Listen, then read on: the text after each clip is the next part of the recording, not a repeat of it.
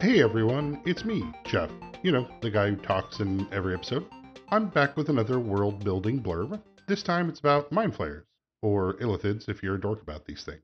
Mind flayers are standard human height with milky white eyes and purple rubbery skin. In a fashion similar to an octopus, they have tendrils where their mouth would be, so they can grab onto creatures, then using their beak, crack the skull and eat the brains. They're extremely intelligent and powerful psionic creatures, so even without the whole brain eating thing, they are pretty scary. Mind flayers are a staple to many campaigns. In our current game world, an apocalypse happened a long time ago and they went extinct, more or less. But before they did, they made the Illican race, of which Oswald is a member of. Mixing Mind Flayer and Dark Elves into one race, the Illicans were created. They are made with a special purpose, though. Illican reproduce asexually and pass down memories with each generation. Though they themselves cannot access these memories, the Mind Flayers can by consuming their brains. This lets them catch up with any knowledge they were not privy to while they waited out the apocalypse in magic stasis bubbles.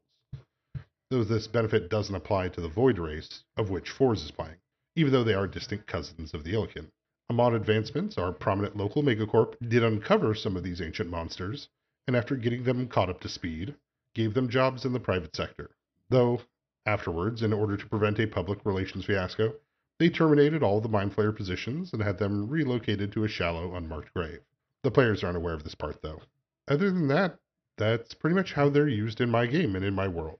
As always, thanks to Nihilore for the music. The opening closing is Aberration. If you have a request for a world building blurb, or just want to say hello, you can send us a message on Twitter for as long as that site lasts at our new handle, at Big Campaign Pod. All right, well, thank you. Thanks for listening. Have a good day.